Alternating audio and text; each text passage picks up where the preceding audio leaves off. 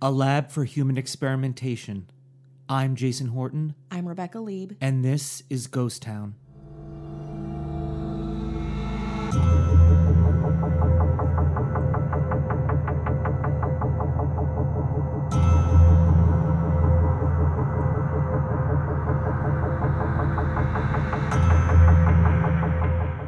Hello, everybody. I'm back. We're back. We're here. Um, I have uh, something that I want to talk about that I, I don't, I've never taken. I Okay, so let, let me begin again in that I have a job now. Not to brag. I'm not a hero. I'm just a woman. But I have had this job. I think I, we talked about it on the last podcast for about two days. And then my boss came up to me, who also listens to the podcast. Thank um, you. Yeah, thank you, Grant. He's not going to listen to this, but uh, he was like, "You have to take this test, and it's a Harvard test called the implicit bias test." I'm sure. Apparently, everyone knows about it, but me. Oh yeah, no, I know all. I've always I've known about it for a long time. Okay. It's where your bias is implicit, oh, and Harvard is the one who you conducted do it. know I do it. know. About wow. it. Okay. I, I stand corrected. Yes. you know everything about but it. But just you, the- did you design the test? I mean, in a way, In a like way? cosmic way. Yeah, Oh, sure. cool. Yeah. but why don't you explain to everyone else who Okay. they don't know? So I would go. It's really interesting, um, especially as a white heterosexual woman. Uh, you go on this website. Just if you Google implicit bias, there are about ten tests to show you if you have bias against women, weight, race, sexuality, and it's kind of scary. Like I was like sitting in my cubicle next to a bunch of other white people taking this test to see if I was a racist. You know.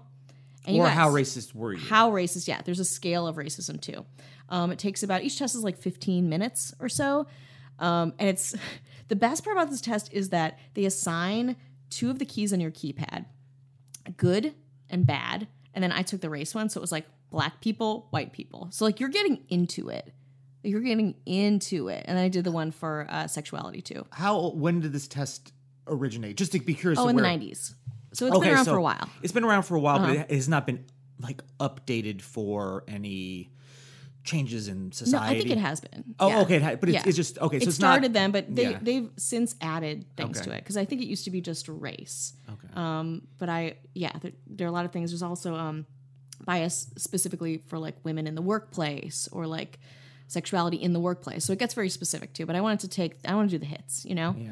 Um, so it's interesting. I'm like sitting in my cubicle, not working, doing this test On your first day, yeah, second Pretty day. Second Oh, day. oh, relax, Yeah, relax. oh. On the second day, just texting. Give that one day buffer. Yeah. exactly. Um, uh, I can say now that I work for Nash, like Nat Geo, that everything is actually part of work.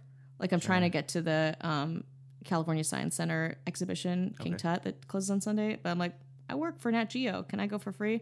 Nobody called me back. Anyway, so you're like, black people, good. Like good words, bad words, white people, black people, and you're just like like typing and then they switch them and so th- when you get them wrong is where they get the information for your implicit bias do you want to hear my results yeah, definitely. um, i'm very proud to say i am somewhat biased towards black people Okay. and somewhat biased towards gay people Did you say you're proud to say? yeah yeah Okay.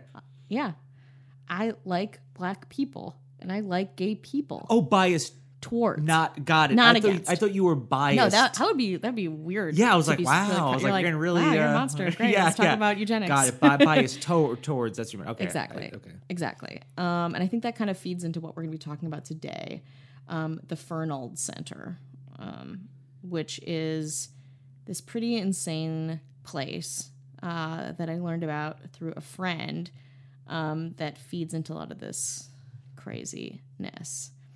So let me get into it. Um, but you should take this test too. Well, no, I, I'm going to take it. And well, well, here's the thing. What? If I'm if I'm bi- biased against anyone, I got to admit it here. You do. You're gonna have to. If you don't, if you take it and you don't tell me the results, I'm gonna be very unhappy. Okay. No more I, I was actually just. I just really want to take like a 23andMe test, like something like that. Can I just do that? you just want to swab like a spit swab. Yeah, can I just do that? you don't want to like, no, this guy seems pretty chill. Oh, That's a Move on. result. I Yeah. think it's like the off off brand of 23andMe Yeah. Ancestry. I do want to do that too. Yeah.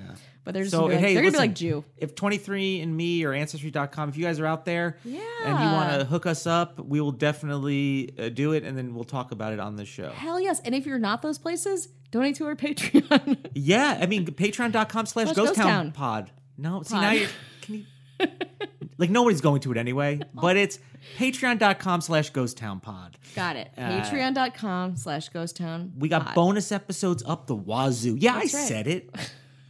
Very brave. I'm an Very unhinged brave. comedian. yeah, you're biased towards uh, sensibilities. fun. Yeah, sensibilities. Yeah. you know, I have a very rock and roll persona. So Oh, deal with it. yeah, makes sense. But yeah, if, if you or if you just want to, uh, anyone wants to send us t- two of them, do it. I don't know. It's worth a try. Are you kidding yeah, me? Yeah. You can send me a mystery package Yeah. of a 23andMe test. But can you get the one that also has the like diseases and stuff? Yeah. That's an extra $200. I know, I know, know, but I but we're worth it. I need it. I have a history of Crohn's in my family and I have to I want to explore that further. Anyway, the Fernald Center.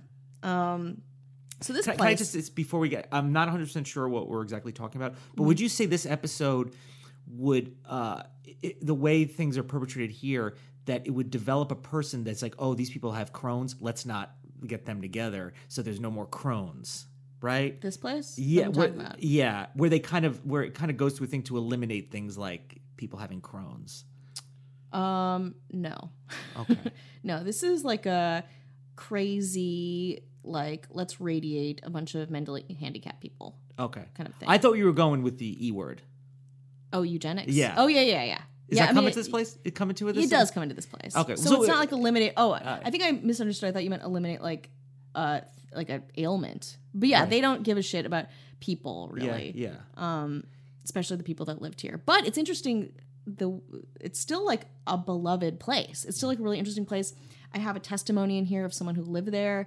Um, the people that lived in this place of various ranges of, um, you know, uh, mentally handicapped. Uh, yeah, it, it's a place that people didn't want to leave. So it's very interesting. It kind of reminds me yeah, like a Munchausen's by proxy. But again, I don't know what to what extent, and I just mostly find it very fascinating. So let's get into it.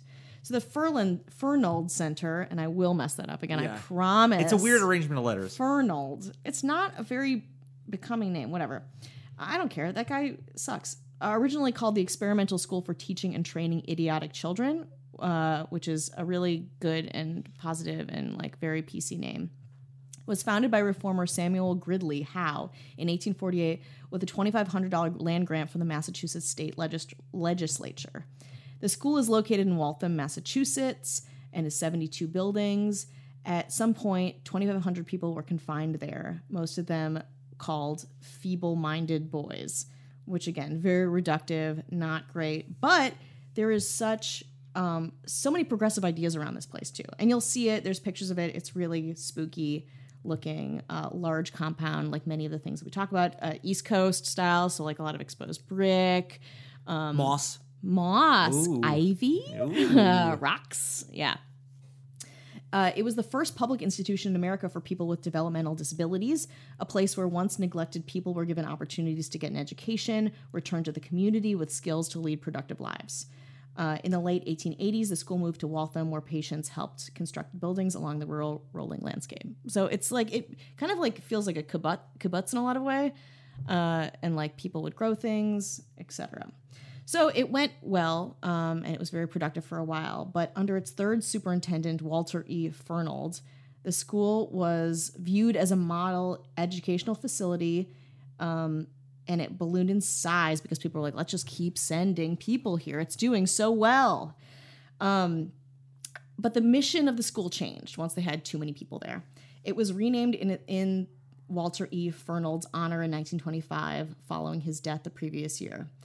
The institution was involved most famously in several different procedures that used residents as test subjects, um, which included sterilization and a shit ton of radiation uh, without their consent. So, Um, why? Because Fernald was a huge believer and advocate of eugenics. Ugh. The E word there, yeah. the E word, the dreaded E word. And it's it's such like it just likens me back to um like Nazis, Holocaust, like just all this. But it happened in Boston. Which is a relatively it's progressive. I mean, Yeah, it's like even a- now it's very progressive, and you'll see like a little bit um, later. Like a lot of people realize this way late in the game. Um, very progressive place, and again, this place started as a really progressive place, and then it's like this diabolical eugenics lover came in and was like, "Let's radiate these kids' milk." and it the fact that he died didn't stop the party. I guess. Mm-hmm. No, I mean it kind of slowed it down. Okay. Um, but basically it became this place where people were kind of given permission to go wild with whatever type of experimentation they wanted. And i think the i think the area is still kind of being punished for it rightly so. I think there were a lot of there's a lot of uh, money and um, reparations given for it but even still like horrifying intriguing and still a place that people think fondly about.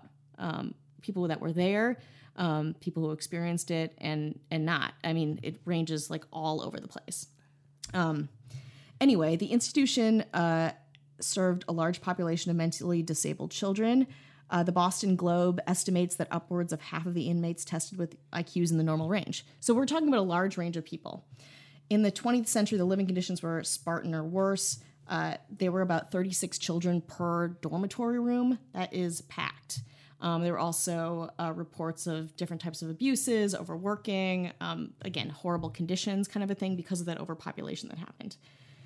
So, the Fernald School was the site of the 1946 53 joint experiments by Harvard University and MIT, not small institutions, not unknown that exposed young male children to doses of radioactive isotopes. And that's probably its most famous experiment.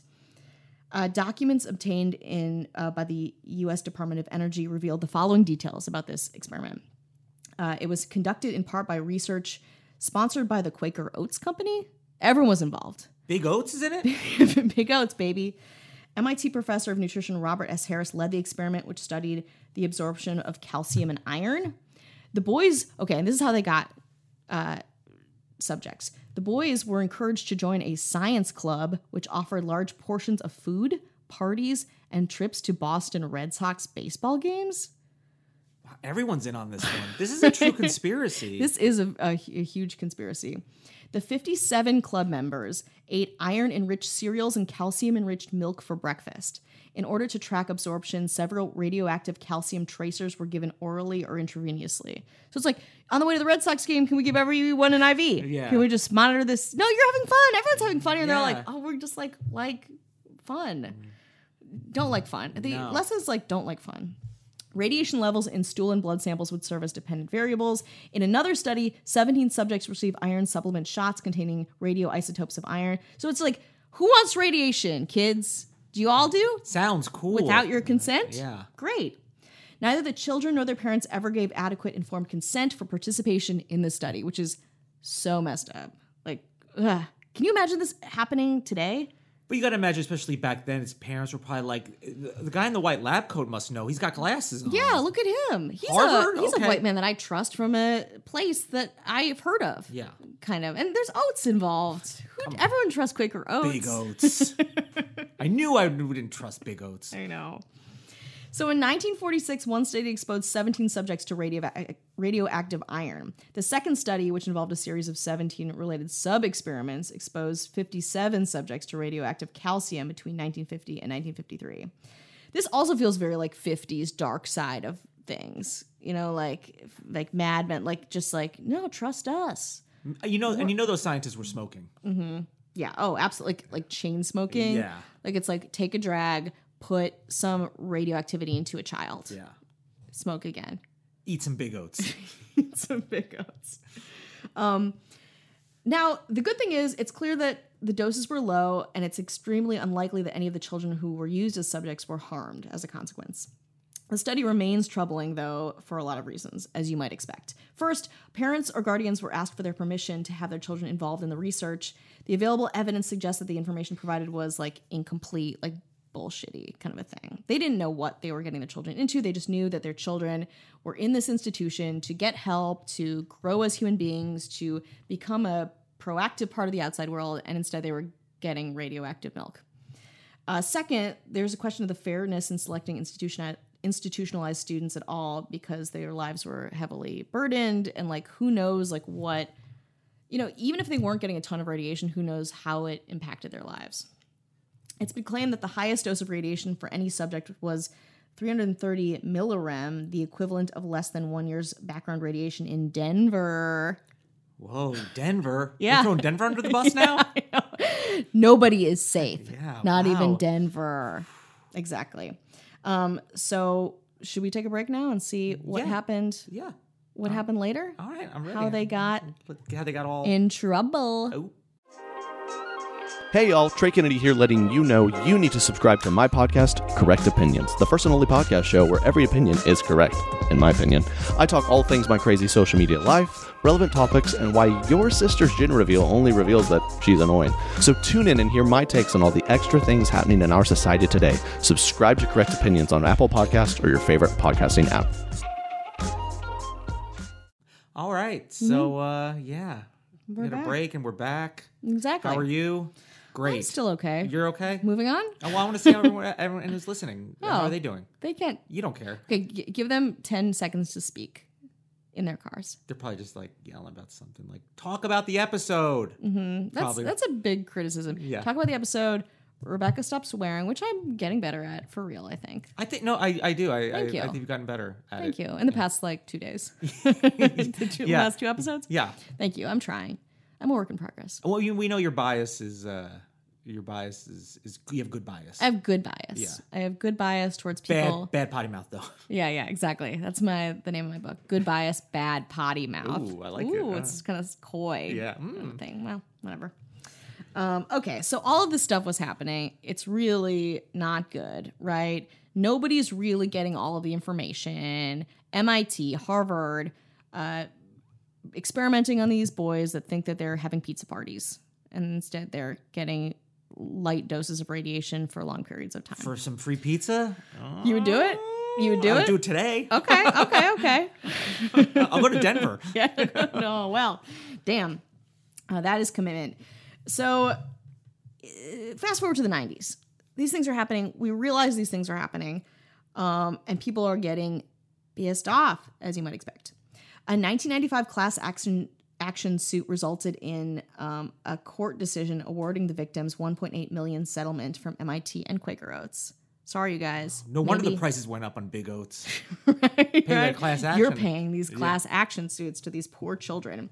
The school also participated in studies of thyroid function in patients with Down syndrome and their parents, um, which also uh, was a bad thing that happened. Um, we don't talk too much about So not that. only would it uh, of like what how it may or may not have affected them, but when they you know have children, Mm-hmm. Yeah. how does it yeah how does it affect them and their generations? Absolutely.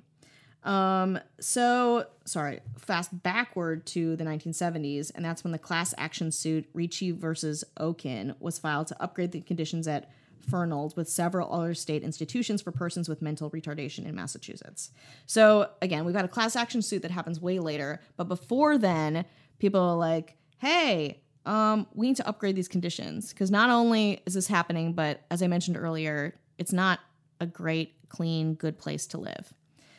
Um, the U.S. District Court, uh, who assumed oversight of the case in 1972, disengaged from the case in 1983, declared that improvements in the care and conditions of the facilities had made them second to none anywhere in the world. Hmm. A result for Fernald stu- residents of the class action suit, which took effect in 1993, again, like a lot of time delay, was the provision of a guaranteed level of care, regardless of cost, to compensate for decades of neglect and abuse. So it's still open. Well, Not, I mean, not now. We're getting to that, but it's still open 20, 30 years after all of this is happening and almost 50 years after the radiation experiments. It's like, like what is going to shut this down? like, what is going to shut this down? It seems like there's too many big players involved. You Um, Yeah, know? that's right. If we learned anything, it's big money. Um, the and Boston Red. Sox are involved know, in some way. I know, I know. It's a real cast. It's like a Sergeant Pepper like Yeah. album, but it's like Quaker Oats, Oats. Red Sox, Sox. Uh, Denver. Denver, scientists. Yeah. The building and grounds survived into the 2000s as a center for mentally disabled adults. In 2001, 320 adults raised at Fernald with age ages ranging from 27 to 96 years um, and an average age of 47 years. According to a December 13, 2004 article in the Boston Globe, Massachusetts Governor Mitt Romney, heard of him, announced that in 2003 the facility would be closed and the land sold by 2007. In 2003, a coalition of family advocates and state employee unions began a campaign to save it um, and asked the judge to resume uh, his oversight of Ricci versus Okin class action lawsuit that had led to improvements um, and keep improving. So, again, there's a lot of contention in this. In August 14th, 2007, Judge Tauro ordered the Department of Mental Retardation, which was overseeing the facility, to consider the individual wishes of 185 institution residents that were still there before closing. Um, but it had become, at that point, just too expensive to continue operating. Um, the cost claims have been disputed by a lot of people, um, but finally, uh, it got closed down. After that, however, uh, it was listed on the National Register of Historic Places. Um, the 156 year old facility is the oldest institution in the Western Hemisphere, which is interesting. And Fernald was the subject of a 2007 documentary film called Front Wards, Back Wards, directed by W.C. Rogers, um, which I tried to get a hold of, and he was hard to find. Doesn't have an email, probably. Yeah. Might be dead. Yeah. You tried. I tried. Got stonewalled. Exactly. Um, so when it closed, uh, Fernald remain was had 13 residents, just 13, living on the grounds. The oldest was 84 years old and a resident since the age of 19. It was reported to cost approximately $1 million per client per year um, to keep them there. So Yeah. It's only 13 people. you know, so that's a lot of money, though. yeah. Um, So I reached out to a guy who wrote a book on it called The State Boys Rebellion. His name is uh, Michael D'Antonio. He's a Pulitzer Prize winning author. He did not get back to me. He didn't get back to you? No, he didn't get I, back to I me. was expecting, I was like, oh, that's nice of get yeah, back to well, you. he emailed me. He's like, I'm really busy writing another book. And I was like, cool, cool, cool. Yeah. And he was like, can you talk later in the week? And I was like, yeah. And then he never got back to me, Okay. which is okay. He's busy. I'm busy too. I'm taking tests Yeah. about my bias. It's no big deal. Um, but I want to say that the a former resident whose story is featured in the book said they didn't have to look for homes for you so they could dump you off in these human warehouses and just let you rot said boyce um, fred boyce former resident who spent 11 years at the state-run facility we thought for a long time that we belonged there that we were not part of the species not supposed to be born pretty dark Well, I imagine they have to do some kind of cycle, you know, to keep you in there. Yeah.